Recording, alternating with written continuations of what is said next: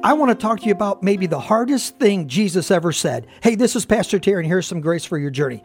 He said, If someone slaps you on one side of your face, turn to him the other. One of the hardest things that you can do is forgive, turn the other cheek, and move on. But listen to what Jesus said.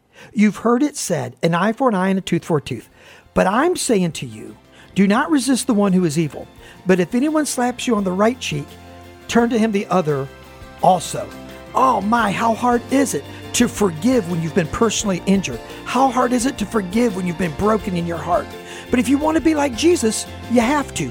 Turn the other cheek, forgive, and God's going to give you unbelievable grace for your journey. God bless you. Thank you so much for listening to this edition of the Grace for Your Journey podcast. I pray that it has been a blessing and an encouragement to you.